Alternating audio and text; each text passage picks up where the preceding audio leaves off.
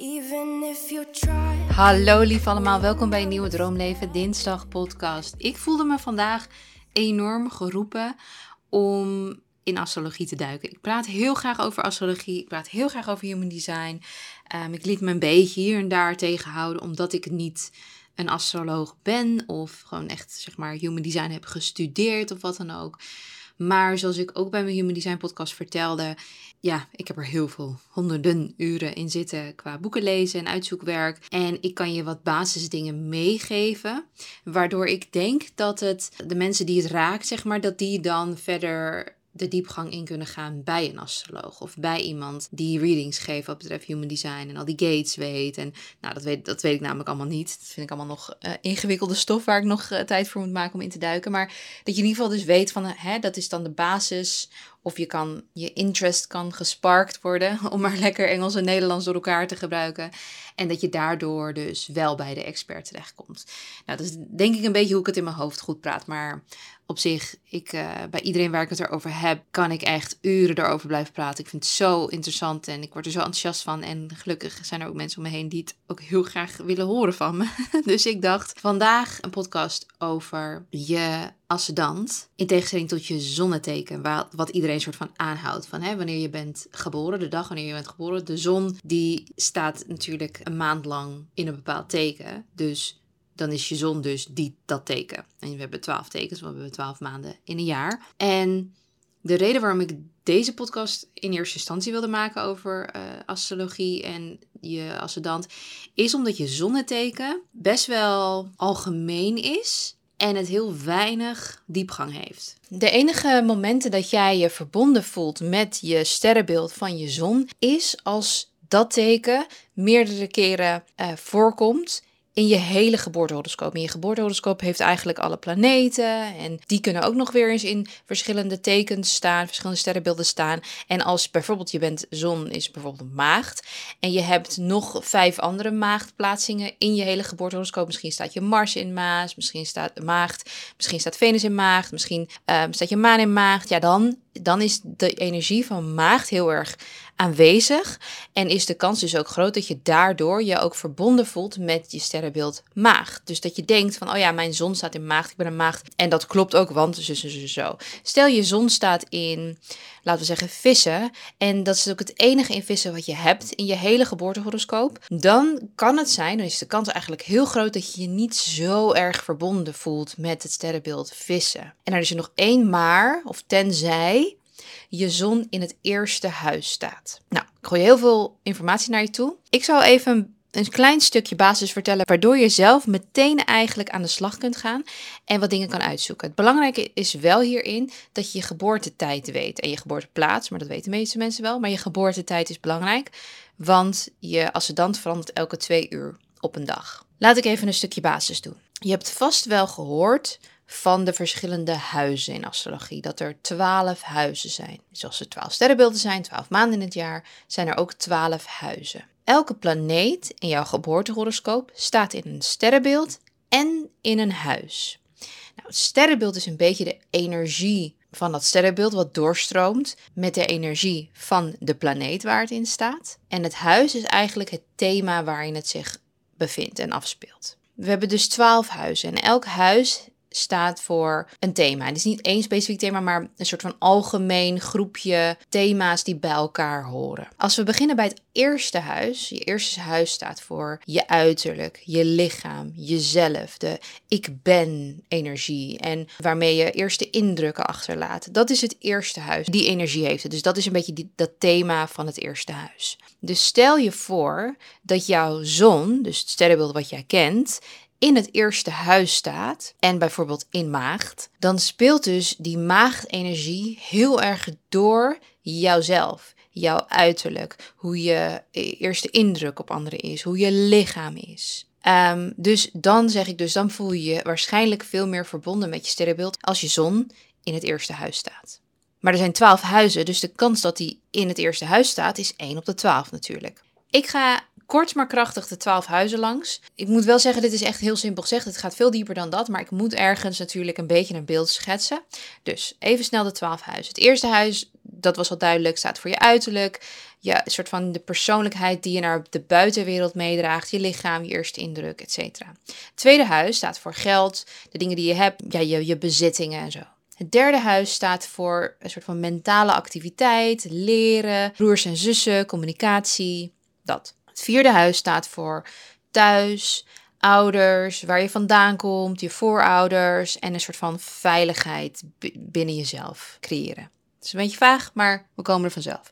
Het vijfde huis staat voor romantiek, voor kinderen, voor speelsheid, creativiteit. Het zesde huis staat voor werk, gezondheid, jezelf verbeteren, kritisch zijn, dat. Het zevende huis staat voor huwelijk en eigenlijk een beetje de link met andere eh, partnerships, zeg maar. Dat je dus met anderen samenwerkt en zo. En dingen deelt met elkaar. Het achtste huis staat voor seks, voor de dood, voor loslaten, voor opnieuw dingen genereren, maar ook andermans geld en uh, dingen delen. Dus hier zit bijvoorbeeld een overlapping dat je denkt met het zevende huis. Maar dat is dus een van de dingen waarvan je zegt van ja, als je dieper induikt, dan wordt het wat duidelijker. Maar goed, het negende huis staat voor hoge opleiding, filosofie, reizen, regels, wetten, zeg maar. Het tiende huis staat voor carrière, status, reputatie, doel, een soort van je kracht pakken. Het elfde huis staat voor vrienden, groepen, doelen. Hier ook weer doelen. Community, waarde toevoegen aan de wereld. Technologie en echt een soort van toekomstbeeld.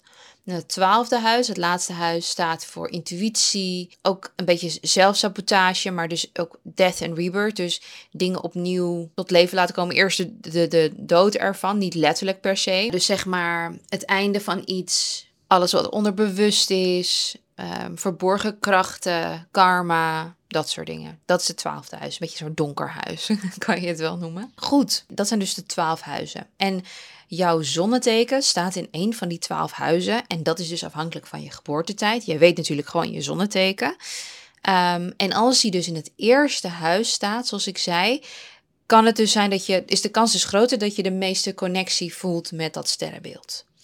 Stel dat je dus alleen maar je zonneteken weet, dan, dan schieten we niet heel erg op. En ik vind het dus ook heel interessant. Ik vraag aan iedereen een sterrenbeeld, maar eigenlijk wil ik je ascendant weten.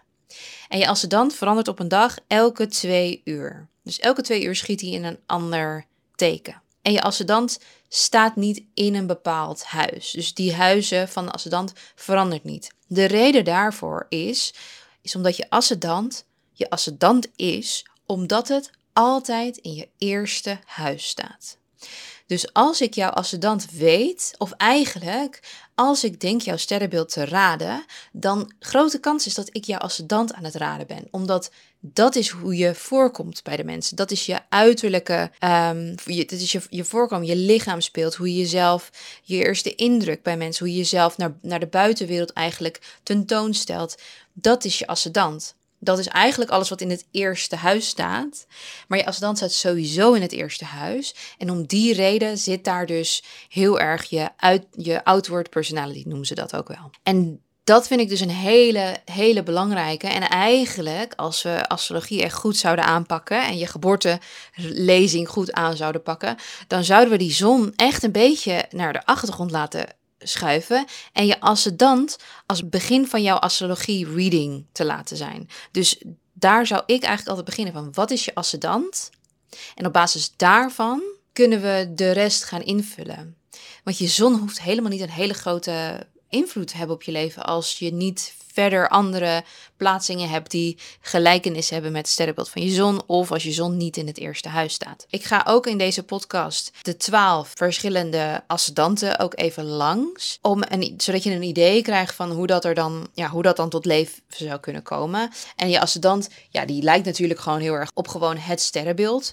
Alleen omdat het in het eerste huis staat, heeft dat dus invloed op hoe je naar de buitenwereld verschijnt. Kort gezegd is je zonneteken verbonden aan een soort van groter plaatje van jou. Van wie jij bent en hoort te zijn in deze wereld. Maar je ascendant, of ook wel rising sign noemen ze dat in het Engels, is veel meer wie jij bent aan het oppervlak. En hoe je je gedraagt in de wereld. En hoe je je gedraagt bij anderen erbij. Dus ehm, als je soms bijvoorbeeld een beetje verward bent met hoe mensen jou zien. In tegenstelling tot jouw sterrenbeeld. Dan is de kans dus heel groot dat jouw uh, ascendant hetgene is van hoe mensen jou meer zien. Voor de mensen die niet weten, mijn zon staat in kreeft. En mijn zon staat in het eerste huis. Dus ik heb me altijd, zonder dat ik mijn geboortetijd wist, zonder dat ik mijn ascendant wist, altijd heb ik me heel erg verbonden gevoeld met het sterrenbeeld van kreeft.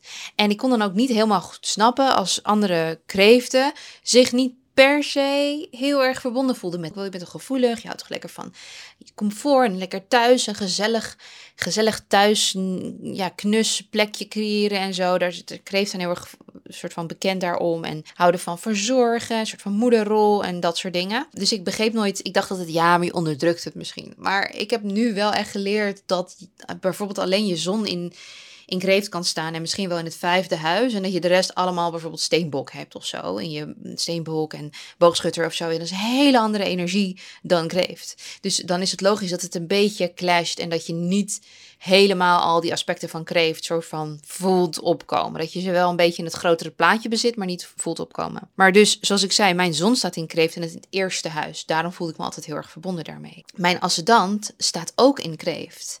En zoals jullie hebben geleerd net, ja, ascendant staat altijd in het eerste huis. Dus ik heb mijn zon kreeft, ascendant kreeft. En dus ascendant in het eerste huis en mijn zon in het eerste huis. Waardoor mijn hele bestaan van kreeft in het eerste huis, wat door mijzelf geleefd wordt, alleen maar meer wordt versterkt. Dus voor mij is het een en al kreeft energie, wat ik ook nog eens naar de buitenwereld uitdraag. Eerste huis, eerste huis. En dan heb je ook nog in de astrologie, dat noemen ze de Big Three. Dus dat is eigenlijk kijken naar drie tekens, waardoor je een best wel een goed globaal beeld kan krijgen van wie jij bent, hoe jij functioneert en wat je doel is in het leven, wat, wat je, ja, gewoon dat kan je leven makkelijker maken als je die dingen begrijpt. Dat is je zon, die hebben besproken, je ascendant, die hebben besproken, en ook je maan. En de reden waarom je maan daarbij zit, is omdat je maan staat voor je emoties. Zoals je vast wel horen van, hè, het is volle maan, oh, dus dan gebeurt er van alles met de emoties. Er is een eclipse, er is een dit, er is een dat. Dus je maan staat voor je emoties. En dat is misschien iets voor een andere podcast, dat ik daar wat dieper op inga en dat we echt alleen maar de maantekens gaan behandelen. Maar daar moet je dus ook je geboortetijd voor weten. En dan zal ik jullie ook vertellen, mijn maan staat ook in kreeft en ook in het eerste huis. Dus what are the odds? Van de twaalf huizen die er zijn voor de zon, voor de twaalf huizen die er zijn voor de maan, voor de twaalf tekens die er zijn voor de zon en voor de twaalf tekens die zijn voor de maan en voor de twaalf tekens die zijn voor de ascendant, staat alles in kreeft en in het eerste huis.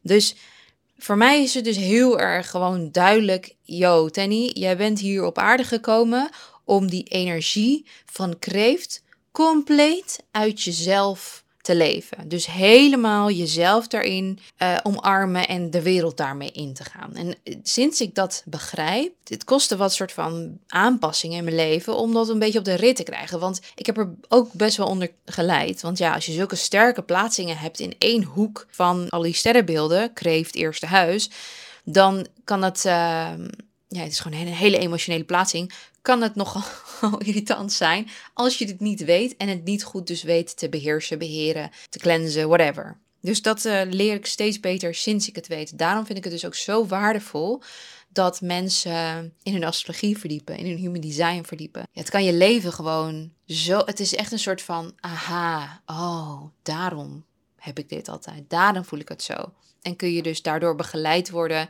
en jezelf ook helpen begeleiden door het leven heen, door de moeilijke momenten heen. En waarom ze voor jou nou specifiek zo moeilijk zijn en niet per se voor je buurman of buurvrouw. Dus ehm, ja, bijvoorbeeld, ik heb geen moeite met mijn emoties voelen. Ik vind het vaak zelfs kut. Alleen ik kan voor mijn gevoel niet in afleidingen gaan zitten. Want dat voelt echt niet goed. Ik moet het doorvoelen, waardoor ik dus voor mijn gevoel echt een soort van neergeslagen word als ik gekwetst ben of wat dan ook. En het kost me echt een soort van rouwproces om daar weer uit te komen. Maar als ik er eenmaal uit ben, dan voel ik ook de liefde, de lichtheid van het leven en hoe fantastisch het is. Het is alsof ik al de emoties van het hele spectrum ken weet te voelen. En ze ook gewoon oprecht, zonder verwarring, zonder afleiding, zonder allemaal laagjes eroverheen, gewoon echt weten voelen, voelen, voelen. Ik hoop in ieder geval dat je nu heel erg benieuwd bent geworden naar jouw ascendant, je maan, je zon weet je al, en in welk huis je zon staat. Nog even één kleine side note is voor als jij erachter komt in welk huis je zon staat, dan is dat ook het thema wat gekoppeld is aan het doel in jouw leven. Dus stel je voor, jouw zon staat in het tiende huis. En het tiende huis staat voor carrière, je reputatie en dat soort dingen. Dan is het dus ook logisch dat jij daar bijvoorbeeld heel veel vuur voor voelt. En dat je heel erg je leven in het teken van je carrière bijvoorbeeld wilt zetten. En dat mag ook en dat moet ook, omdat dat jouw plaatsing dan is. En ik hoop dan dus dat welke programmering er dan ook is geweest, van mensen om je heen of wat dan ook, van ja, maar het leven is meer dan alleen maar je werk en bla bla bla bla. Dat jij gewoon daardoor, door je astrologie, je gaat deprogrammen, zeg maar, deprogrammeren en achterna gaat wat er in je hart eigenlijk altijd al zit, maar je door de buitenwereld een soort van wordt verteld dat je het anders moet doen. Dat is ook met human design zo en dat is ook met astrologie zo. En ik denk dat de wereld steeds meer toe is aan mensen die authentieker zijn. Alleen om te weten wat, wie jij bent, authentiek gezien, als authentiek individueel zieltje, is gewoon best wel lastig. Omdat je natuurlijk opgevoed bent door twee verschillende mensen of één persoon of meerdere mensen. Die ook weer allemaal hun eigen struggles en dingen hadden en beeld van de wereld. En dat allemaal weer op jou hebben geprojecteerd. En dan ga je weer naar school en dan krijg je die projectie. En dan kijk je het nieuws en dan krijg je die projectie. En dan... Dus ja, ik vind het, uh, ik vind astrologie en human design, dat is een soort van niemand kan daarmee bemoeien. Het is gewoon wat in de sterren staat geschreven. Hoe de planeten stonden toen jij geboren werd. Dat is de energie die jij meedraagt. Nou, ik vind dat een hele mooie om aan vast te houden. En dan niet als een soort van blindelings van, nou ja, ik ga het maar gewoon doen. Het is zo, nee, maar meer als, ik hoop dat je daar rust vindt van, oh, dit is wat ik eigenlijk altijd al voelde. En dat achterna gaat. Goed, ik wil heel eventjes de twaalf verschillende ascendanten kort met jullie doornemen. En ik hoop dat je je dan misschien herkent in eentje. Of dat je denkt, ja, dit is veel meer wie ik ben. In tegenstelling tot mijn zon. En misschien voel je het wel als hetzelfde als je zon. En dan is de kans natuurlijk ook gewoon groot dat je ascendant hetzelfde teken is als je zon. Laten we beginnen bij, het allereerste, bij de allereerste ascendant. En dat is Ram. En Ram is ook de eerste plek van de twaalf huizen van het sterrenbeeld. Begint bij Aries, bij Ram. Als Ram zijnde ga je eigenlijk het leven soort van frontaal tegemoet. En je stort je met enthousiasme in nieuwe ervaringen. Als Ram ben je vaak direct, ongecompliceerd, assertief en eigenlijk zo eerlijk als maar kan, meestal. Omdat, ja, je, je bent niet echt in staat tot bedrog in principe, omdat je zo direct bent. Heeft het helemaal geen zin om te liegen en direct te zijn natuurlijk. Dus het is gewoon heel erg recht voor zijn raap. What you see is what you get. Waardoor je dus soms een beetje tact kan missen en gevoeligheid kan missen en je niet helemaal bewust kan zijn van hoe jouw reactie anderen bijvoorbeeld kunnen beïnvloeden in negatieve zin. Soms lijkt het er een beetje op dat je bijvoorbeeld egoïstisch kan gedragen. Omdat jij gewoon doet en zegt wat jij wil, hoe jij het ziet, wat jij ervan vindt. En daar niet heel vaak heel erg rekening houdt met de anderen. Je bent daartegen wel heel zelfredzaam. Je bent niet afhankelijk van sociale goedkeuring en Ehm, dat andere mensen jouw kracht moeten bijgeven. Jij bent enorm krachtig als ram zijnde. Je houdt ervan om origineel te zijn en je vindt het ook niet erg om dingen alleen te doen. Je bent ook echt een initieerder om dingen te starten en Ehm, alleen te doen. Kan zijn dat je voelt dat je niet zo goed in groepen past en dat je van nature niet zo makkelijk opgaat in ehm, een samenwerking of zo. Een groep die samen moet werken of met anderen. Je houdt er heel erg van om een leider te zijn of eigenlijk een beetje een loner. Ik kan nog veel meer vertellen, maar laten we het kort houden. Als je ascendant of je rising zijn een stier is, oftewel Taurus dan ben je heel verstandig. Je hebt een beetje een realistische kijk op het leven. Je staat altijd met twee voeten op de grond, heel stabiel. Ook al kan je af en toe met je hoofd in de wolken zitten. Maar als stier, als sedant, ben je, ja, anderen zien je een beetje als een rots van kracht. Een soort van solide, betrouwbaar, constant. Gewoon heel erg um, stabiel eigenlijk. Stier kan zijn dat je een beetje luie kant hebt van jezelf. Maar dat heeft vaak een beetje te maken met dat je dingen rustig aanpakt. En een soort van stabiele basis creëert. En daar dus op bouwt. In plaats van impulsief en gaan en bla bla bla. Je bent gewoon heel erg ja, doelbewust. Methodisch ga je te werk. Uh, ga je te werk. Je hebt niet per se dat je onverwachte dingen ziet of dat dat gebeurt omdat je alles zo stabiel en rustig opbouwt. Een soort van fundament aan het bouwen bent. Je hebt een groot uithoudingsvermogen. Je houdt niet van um, directe verandering of aanpassing of zo. Vooral niet als het te maken heeft met jouw routine. Dus heel erg die stabiliteit en dat aardse. Je bent wel heel erg koppig, maar, dat, maar echt heel erg koppig. Maar dat komt ook wel omdat je natuurlijk zo'n wilskracht hebt en zo duidelijk een soort van stabiele basis aan het opbouwen bent. Je weet waar je naartoe gaat en je dat zo rustig aan het doen bent. Ja, daar zit dan heel veel koppigheid bij dat je niet wil dat daar verandering in komt. Um, stier staat ook heel erg in link met een soort van aardse schoonheid. In tegenstelling tot bijvoorbeeld even snel zeggen weegschaal. Weegschaal heeft heel erg de flirterige, girly schoonheid. En ik vergelijk die twee als in, ik zie die twee als allebei twee prachtige sterrenbeelden voor schoonheid. Maar de een heeft heel erg dat aardse en de ander heeft heel erg dat pinky pink en girly en zo. Maar goed, als we het bij stier houden. Een stier houdt heel erg ook van luxe en mooie spullen en lekker eten, luxe eten, uit eten gaan en geeft daar ook heel graag geld aan uit. Maar stier wil ook de financiën stabiel opbouwen, dus ook rustig dat opbouwen en dan ehm, lekker daarvan genieten van de mooie dingen in het leven. Laten we door naar de volgende. De volgende is tweeling. Dus tweeling, ascendant of rising sign Gemini. Tweeling die zijn uh, vlot, snel in praten, in leren, in denken, uh, jong, levend, eigenlijk ongeacht je leeftijd. Je geest is eigenlijk altijd alert en nieuwsgierig en flexibel. Je staat open voor nieuwe ervaringen. Het geeft je een soort van kinderlijk enthousiasme voor alles wat nieuw is. En je leert gemakkelijk, maar je verveelt je ook wel vrij snel. Je kunt ook wel een beetje een verstoord, uh, verstrooid brein zijn. Want je hebt namelijk heel veel de neiging om heel veel ideeën en dingen te hebben en dat het dan allemaal moeilijk is om het bij te houden. Omdat er zoveel door je hoofd gaat. Het is echt, ja, de tweeling gaat, heel veel gaat via jouw hoofd. Je denken, nieuwsgierigheid, vragen, leren. Allemaal gaat via je hoofd, hoofd, hoofd. Dus daar zit heel erg het, het mentale zit bij tweeling. Heel grappig en geestig. Hoe slecht je eigenlijk ook voelt.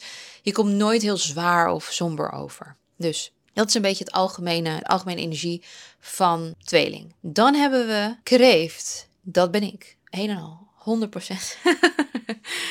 Kreeft, ascendant, oftewel Cancer Rising. Heel vriendelijk, ik kan allemaal complimenten. Ik zou ook wel de negatieve kant, ik zou gewoon zo eerlijk mogen zijn. Ik zou niet alleen maar mezelf helemaal in prijs, want ik heb ook echt wel moeite met mijn sterrenbeeld af en toe. Um, vriendelijk, zacht, um, in het begin nogal gereserveerd tegenover anderen, totdat je ze goed kent. En dat, ze, ja, dat, dat je het gevoel hebt dat je veilig bent om open te zijn. Je hebt een hele sterke behoefte aan emotionele veiligheid en het gevoel ergens bij te horen. En het hoeft niet per se heel veel vrienden te zijn of wat dan ook.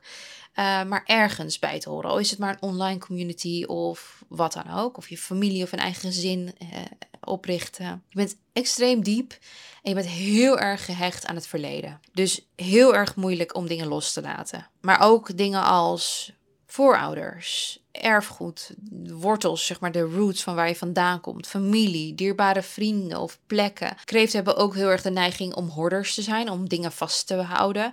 Dus als je iets hebt gekregen van iemand die dierbaar voor jou is, al is het, weet ik veel, een lepel of zo, dat je die lepel nooit, nooit, nooit weg zou doen. Want die heb je van die persoon gekregen en dat betekent dan iets. Dus heel erg sentimentele waarde aan spullen hechten, omdat dat ja, van iemand komt, via iemand komt, of dat daar een herinnering omheen is gecreëerd. Wat kreeften ook heel erg hebben, is dat ze van hun huis echt een thuis willen maken. Dus echt gezellig en fijn en een soort van plek om bij te komen.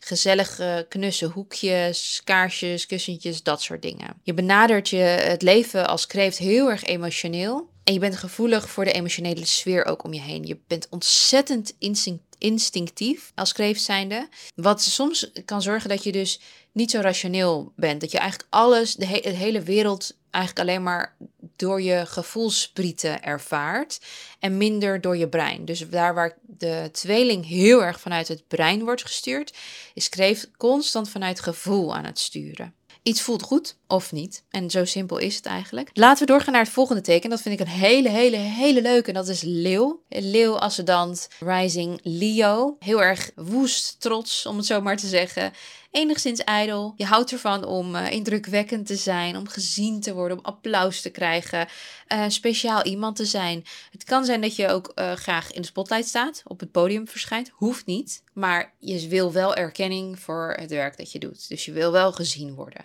Vaak heb je ook wel een van nature zelfverzekerdheid. Ja, je straalt. De leeuw is, is, wordt beheerd door de zon. Dus ja, moet je voorstellen, de zon straalt gewoon. Zonder de zon hebben we niks. Dus uh, leeuw is graag ook het middelpunt van de aandacht. Al is het, je hoeft niet per se een soort van de spotlight op je te hebben. Want ik ken genoeg leeuwen die echt niet uh, in de spotlight willen staan of op het podium willen, maar ze willen wel applaus. En ze willen wel erkenning. Dus dat zit er wel in. Vaak ook natuurlijke leiders. Je neemt niet zo snel bevelen van anderen goed op. Dus je moet echt iets uit jezelf bedenken, creëren. Of het nu een bedrijf is, een club, een huis, een hobby, whatever. En dat je dan zelf die visie tot leven wil laten komen. Met behulp van anderen. Maar jij hebt liever niet dat je dat doet voor een ander. Als in werken voor iemand anders visie of iets. Dus eigenlijk wat je ook doet, je wil het een soort van op een unieke en een soort van dramatische, individuele manier doen. Je drukt graag een soort van je eigen persoonlijke stempel daarop. Als laatste wat ik nog even wil zeggen over leeuw is dat je een sterk gevoel van waardigheid hebt over jezelf ook wel, maar ook zelfrespect en persoonlijke eer. En je kan heel erg beledigd zijn als iemand je op een vernederende of een oneervolle manier behandelt, bijvoorbeeld. Vaak ben je te trots om dan die persoon te confronteren, maar ja, je verliest dan wel respect voor die persoon. Dan gaan we naar maagd. Virgo Rising. Daar waar ik vertelde dat tweeling heel erg vanuit het hoofd leeft, dus heel erg denken, denken, denken en kreeft heel erg vanuit gevoel, is maagd weer heel erg vanuit het hoofd ook. Maagd is ook weg van je gevoel, maar heel erg vanuit het denken. Het verschil alleen is wel met maagd en tweeling. we hebben dat bij maagd heel erg bescheiden, onopvallend. Het kan zijn dat je een beetje stil verlegen bent in het begin. Je bent iemand die eigenlijk genoegen meeneemt om op de achtergrond te zijn van iets of als assistent te dienen. In een soort van ondersteunende rol in plaats van echt als de hoofdrol, zoals bij Leeuw. Um, je bent behoorlijk ja, nederig in je eigen beoordeling van jezelf. Dus oeh, ik ben een beetje quirky. Oh, heb ik dat nou gezegd? Oh, wat stom. Een beetje, beetje zo, een beetje grapjes en zo, een beetje awkward. Uh, maar je zoekt wel naar perfectie. Je hebt de neiging om wel heel erg zelfkritisch te zijn, maar ook kritisch naar de buitenwereld. En het hoeft niet per se naar anderen te zijn. Vaak wel, maar het hoeft niet. Het kan ook heel erg zijn dat je dingen graag precies doet en goed wil doen. En het volgens de regels en de wetten wil doen. En het gewoon volgens een structuur. En je bent ook goed in een soort van orde houden in dingen. Het moeilijke bij een maagd is wel dat ze vaak perfectionistisch zijn. Dus dat er altijd dingen verbeterd kunnen worden. En soms ja, doe je als maagd iets niet, of begin je er niet eens aan, omdat je al weet dat je niet aan je eigen hoge eisen of eigen normen kan voldoen, of je eigen standaard die je hebt voor jezelf, dat je daar niet aan kan voldoen. En daardoor probeer je vaak ook niet iets nieuws, wat best wel zonde is. En denk ik een hele mooie, belangrijke les is voor uh, iedereen die maagd is, vooral als je maagd ascendant hebt. Ehm, iedereen heeft trouwens een les hoor, dus niet denken dat alleen maar die les die ik nu geef bij maagd alleen maar voor de maagd is. Dan gaan we door naar weegschaal ascendant, oftewel Libra rising.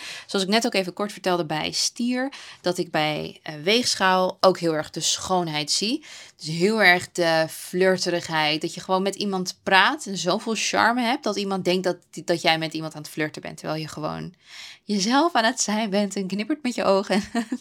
Dus heeft heel erg dat, uh, ja, een bepaalde charme. Maar wat een weegschaal ook zo aantrekkelijk maakt, en dat bedoel ik dus niet per se fysiek, maar gewoon dat je aangetrokken voelt tot iemand van, oh ja, iemand is aardig. En weegschaal zou ook niet zo snel ruzies hebben met mensen, is omdat je heel diplomatiek bent, redelijk bent, tolerant, eerlijk, altijd bereid om naar verschillende standpunten te kijken. Echt zo'n weegschaal, alles afwegen en een soort van de lijn bent tussen ruzies, families en vriendschappen. En je bent bereid om te luisteren naar elke kant. En een soort van, je staat er voor klaar om echt ja, de tussenpersoon te zijn. Zelfs als je het niet helemaal met iemand eens bent, zul je eigenlijk proberen punten van overeenkomst en overeenstemming te vinden. In plaats van dus echt op zoek te gaan naar die verschillen en die te benadrukken. Je vermijdt vaak dus ook om ergens extreem één kant op te, te, te wijzen of heel erg zwart-wit te zijn met je mening of zo. Je hebt ook gewoon een sterk verlangen naar een soort van harmonieuze en prettige relaties. En je houdt van samenwerkingen, compromis, vriendschap, eerlijkheid. Uh, je wilt heel graag aardig gevonden worden. En vanwege die behoefte naar goedkeuring en acceptatie kan het zijn dat je makkelijk beïnvloed bent wordt door de mening van anderen. Vooral als je nog jong bent. Want je wil zo graag weg van die intense kanten. Dat je een beetje zo de middenmoot gewoon door iedereen iedereen aardig gevonden worden en weg van onaangename gevoelens of zo. En anderen niet beledigen. Dat je soms een beetje nep of slap overkomt of gewoon een beetje mellow. Minder dat je echt een individu bent. En dat is dus ook wel weer een mooie les voor een weegschaal. Al die mooie karaktereigenschappen van jezelf te omarmen en te gebruiken. Maar wel je individuele stempel te hebben. Zoals Leeuw dat wel weer heel erg vanuit zichzelf heeft. Kijk, maar je behoefte om harmonie te creëren en zo is natuurlijk nodig in de wereld. Is prachtig. En je waardeert schoonheid. Je hebt een natuurlijk gevoel voor evenwicht, symmetrie, verhoudingen, goede smaak, gevoel voor stijl en kunst. En nou, dat allemaal allemaal past heel erg bij weegschaal zijnde. Dan gaan we door naar Schorpioen. Scorpio rising, Schorpioen ascendant. Heel erg wilskrachtig, heel erg trots, intens. En het is moeilijk om jou persoonlijk te leren kennen. Dus echt jouw diepe kant te leren kennen. Ik moet wel zeggen, schorpioenen hebben wel vaak een soort seksappeal. Of ze nou een hele smoky eye of rode lippen of een soort van fierce look hebben kan het ook zijn dat je gewoon verder wat rustiger bent, omdat jij heel erg van de diepgang houdt. Je hebt een grote mate van emotionele diepgang, gevoeligheid, complexiteit, maar ook een felle vastberadenheid. Daar waar een kreeft soort van zacht en gezellig en fijn thuis en vasthouden aan grudges en oh, het verleden en huilen, is een schorpioen veel meer intens. Die voelt ook heel diep, maar die is heel intens en die laat niet zo snel een soort van zichzelf zien zomaar bij mensen. Daar waar kreeft heel erg bond met mensen uh, door open te zijn. En natuurlijk moet kreeft moet zich ook even veilig voelen, maar dat is veel sneller en, en de schorpioen heeft veel meer dat, dat hij bij de diepgang en de donkerste kant van de ander wil gaan en dat allemaal wil weten, dan dat van zichzelf eerder blootstellen. Als schorpioen, je gaat echt met je hele hart achter dingen aan. En je bent niet iemand die licht of oppervlakkig leeft. Je wil gepassioneerd en intens leven. je bent ook niet vies van een uitdaging. Je bent niet vies van gevaar of confrontatie met de donkere kant van het leven. Zoals menselijke pijn en strijd en zo. Het helpt je ook heel erg om goed te functioneren in crisissituaties. En zelfs die op te zoeken, omdat je eigenlijk geniet van het gevoel van die op volle capaciteit leven. Soort van dat je dat helemaal voelt in het leven. Schorpioenen zijn ook erg intuïtief over andere mensen. En over de onuitgesproken gevoelens en de verborgen motieven en zo. Dus een schorpioen is heel goed in het achterhalen van of iemand aan het liegen is of niet. Of eigenlijk nog dingen achterwege laat. En ja, heel intens gewoon. Dat is eigenlijk een beetje het woord voor schorpioen. Dan gaan we door naar boogschutter. Boogschutter is Sagittarius Rising. Boogschutters zijn life of the parties. Levendig, enthousiast, uitbundig. Je houdt van avontuur, reizen, verandering. Nou, verkennen van nieuw terrein, wat een beetje met reizen te maken kan hebben. Je bent eigenlijk niet gelukkig als jij altijd opgesloten zit en in dezelfde veilige omgeving moet blijven. Jij houdt niet van de vertrouwde kleine wereld. Jij wil erop uit. Jij wil gewoon feesten, genieten, je vleugels spreiden. Je hebt een sterke rusteloosheid en je verlangt naar iets dat groter is dan alles wat je tot nu toe hebt meegemaakt. Dat is een beetje hoe ik de Sagittarius, de boogschutter, beschrijf. Ook wel een beetje de knowledge seeker. Dus die wel um, op zoek gaat naar de waarheid van dingen en informatie tot zich neemt. Maar niet zoals bijvoorbeeld een maagd, weet je wel, dat heel erg vanuit het denken en zo. Maar heel erg het vrije geest. Je bent idealistisch, optimistisch. Uh, je verwacht eigenlijk ook altijd iets beters. Boogschutters kunnen misschien moeilijk zijn om een relatie mee aan te gaan, omdat ze, ja, ze raken snel verveeld, zeg maar. Dus uh, ja, zoek naar nieuwe kansen. Je bent een soort van gambler. Dat je, dat je wel een gokje durft te wagen in, in de wereld, in het leven. Bereid om risico's te nemen en nieuwe wegen in te slaan. En ik noem het ook wel eens een beetje de geluksvogels van, uh, van, alle, van de zodiac signs. Maar de reden waarom ik dat dus benoem, de geluksvogels, want dat hoeft helemaal niet zo te zijn, is omdat ik eigenlijk die elementen van erop uitgaan, durven een gokje te wagen en nieuwe terreinen verkennen, in beweging blijven, daar, daar, creëer je natuurlijk ook wel meer kansen mee in het leven. Dus als iets misgaat, ja, je gaat weer door naar het volgende, je pakt weer het volgende aan en daardoor creëer je natuurlijk veel kansen. En daardoor, hoe meer kansen je creëert, hoe meer de mogelijkheid is dat iets gaat slagen. En dan lijkt het een geluksvogel. Maar uh, dat komt ook omdat je natuurlijk, hè, je bent graag life of the party. Of gewoon niet life of the party. Misschien zeg ik het verkeerd, want daardoor ben je niet per se het middelpunt van de aardig. Maar je houdt wel van gezelligheid en gewoon dat er een feestje gaande is ergens. En dat helpt natuurlijk ook Want daarmee heb je een fijne energie waar mensen graag bij willen zijn. Mensen willen dan jou ook graag helpen. Willen graag um, met jou samenwerking aangaan. Of dingen voor je doen. En daar creëer je natuurlijk ook kansen mee voor jezelf. Dus dat creëert ook weer geluk tussen aanhalingstekens. Daarom noem ik het dus weer geluksvogels. Maar dat is omdat je die energie draagt van boogschutter. Die brengt jou in situaties bij mensen en dingen die dus deze mooie dingen tot leven kunnen laten komen. Nog even, ja, vrijheidslievend, onafhankelijk. Je tolereert het niet als je te lang ergens vastzit in een kooi of wat dan ook. Je vrienden en je dierbaren moeten wel jouw behoefte aan die bewegingsvrijheid respecteren. Die is heel erg belangrijk. Bindende verplichtingen en verantwoordelijkheden, die drukken vaak het zwaarst op je. En het kan zijn dat je je dan verzet daartegen. Misschien wel een beetje een soort van weigert om volwassen te worden, tussen aanhalingstekens, wat dat ook mag betekenen, volwassenheid. Dan gaan we door naar Steenbok, Ascendant, Capricorn Rising. Nou, ik zie een Capricorn heel erg als de carrière-tijger. maar dat hoeft niet altijd zo te zijn. In ieder geval, de aspecten van de steenbok zijn behoedzaam, verstandig, gericht op jezelf. Je bent de persoon die het leven realistisch benadert en niet geneigd is om super grote risico's te nemen om zich, of zich mee te laten slepen door ja, de optimistische en idealistische plannen van dromers zoals boogschutters.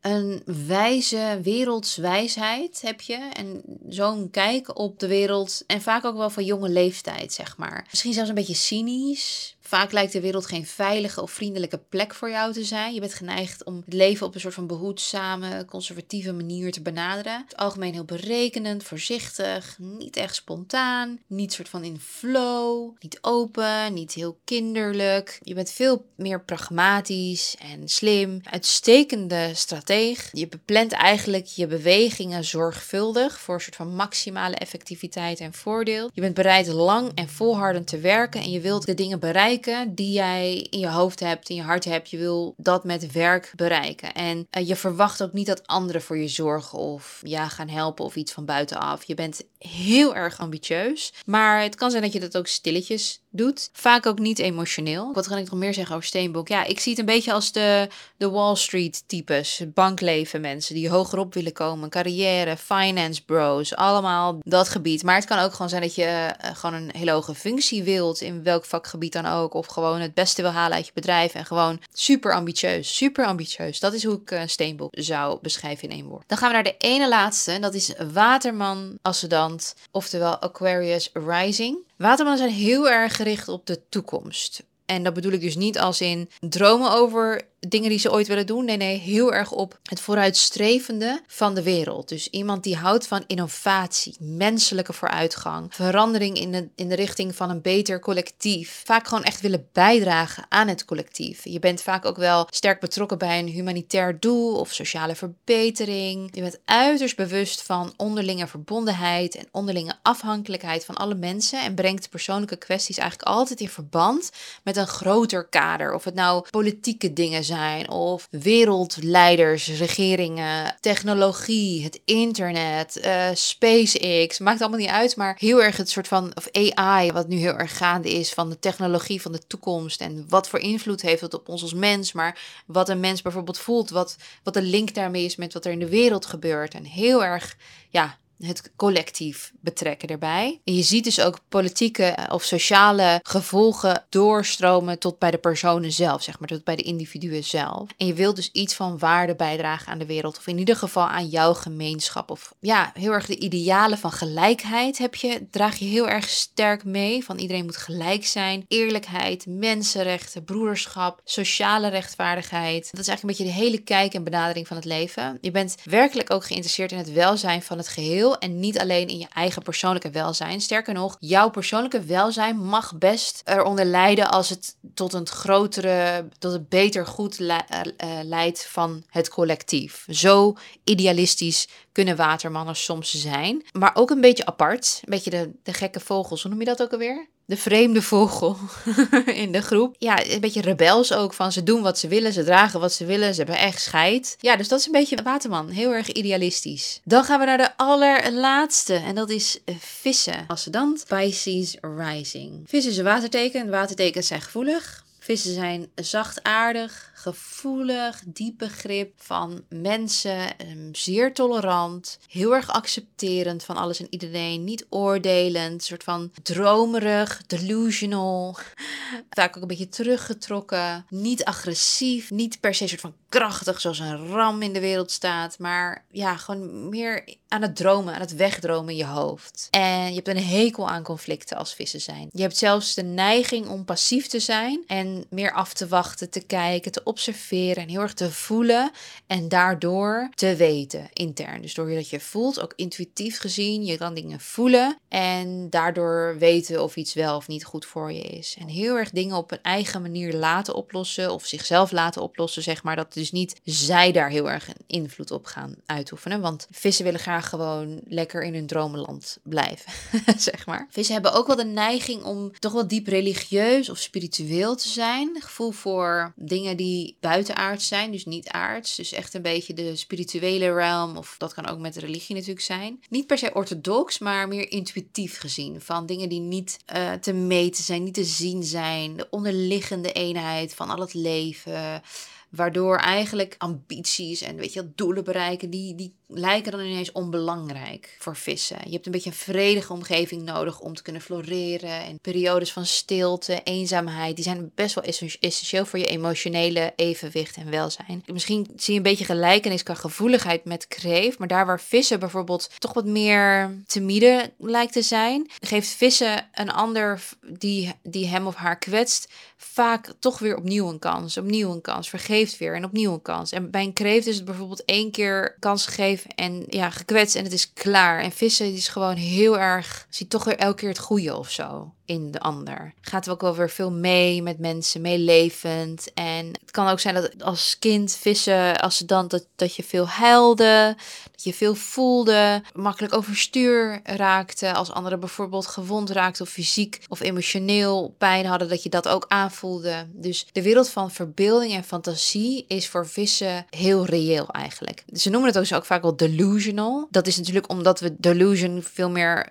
zien als iets wat niet aards is. Maar dat hoeft dus niet te zijn dat het minder waar is. Maar gewoon veel meer in die andere realm. Gewoon heel erg daar gespoven zitten met je hoofd en je energie. Dat, vissen, heel erg dromerig. Dat zo zou ik het uh, benoemen. Oh, ik ben weer zo lang aan het praten. Maar dit zijn dus de twaalf, eigenlijk een beetje de algemene stereotypen, misschien ook wel beschrijving van de, van de sterrenbeelden. En nou is het dus heel belangrijk om te weten welke ascendant je hebt. Om dus te weten in hoeverre dat tot uiting komt in jouw leven. Omdat dus, wat ik zei, je ascendant staat in het eerste huis. En het eerste huis is, is, is gewoon echt hoe je, ja, hoe je voorkomt in de wereld. Hoe mensen je zien, hoe je karakter is. Ik zeg altijd, als je iemand ontmoet, dan leer je in eerste instantie iemands ascendant kennen. Als je dan iemand wat beter leert kennen, dan kan het zijn dat je iemands zon er doorheen ziet schijnen, zeg maar. Dat je denkt, oh, dit is een beetje een algemeen beeld van jouw zijn. Dat is dan de zon. En als je iemand nog dieper leert kennen, dus echt iemands emoties en gevoelens en hoe iemand voelt. Dus dat is, dat is bij de een makkelijker dan, dan bij de ander. Dan leer je iemands maan kennen. Dus die als het dan staat echt aan de voorgrond. En ik hoop echt dat meer mensen zich gaan verdiepen daarin. En dat daar heel erg in gaan ownen dan je zonneteken. Die, dat is niet het begin van je, van je geboortehoroscoop. Daar beginnen we niet met kijken naar wie jij bent en wat jij hoort te doen in deze wereld en zo. Wel het huis waar je zon in staat. Daar kan jouw levensmissie, of eigenlijk daar is jouw doel aan gekoppeld. Thema van dus dat huis. Dus als jij, wat ik zei bijvoorbeeld bij mij, staat het in mijn eerste huis, mijn zon. Mijn doel in het leven gaat dus ook omdat ik het zelf leef. Dat het met mijn fysieke lichaam te maken heeft, met mijn voorkomen, met hoe ik me presenteer aan de wereld, met mijn uiterlijk. Nou, dat is dus alles wat ik, waar ik heel graag mee bezig ben. En ik ben dus juist geprogrammeerd op een gegeven moment door mensen die zeggen: Ja, jeetje, je bent wel heel erg met jezelf bezig, met je uiterlijk en met, jou, met je lichaam. En ja, mijn zon staat in mijn eerste huis, mag ik dan nu zeggen? Dat zeg ik niet. Maar het was voor mij wel een soort van opluchting toen ik dat las. Dat ik dacht, oh my god, ik sta in mijn eerste huis. Mijn maan staat in mijn eerste huis, mijn zon staat in mijn eerste huis. En allemaal in kreeft. Dus ik mag lekker die emoties en gevoelens en helemaal alles gaan uitdragen vanuit mijzelf en mijn lichaam. Goed, ik hoop dat jullie dit een interessante podcast vonden. Ik vond het echt super leuk om te maken en dat blijkt ook alweer, want ik ben meer dan een uur aan het praten. Dit wordt natuurlijk wel geknipt en geplakt, dus het zal wel minder dan een uur worden. En uh, ik kan nog zoveel vertellen over human design. Laat me weten als je het interessant vindt, want ik maak met liefde een nieuwe podcast erover. Het kan ook zijn dat het specifieke delen zijn, hè? dat we op één sterrenbeeld ingaan. En dan ik kan me voorstellen dat dan één op de twaalf mensen dat dan natuurlijk interessant vindt. Maar ik maak er wel wat moois van. We zien het wel. Bedankt voor het luisteren in ieder geval. En tot volgende week bij een nieuwe Droomleven dinsdag. Doeg!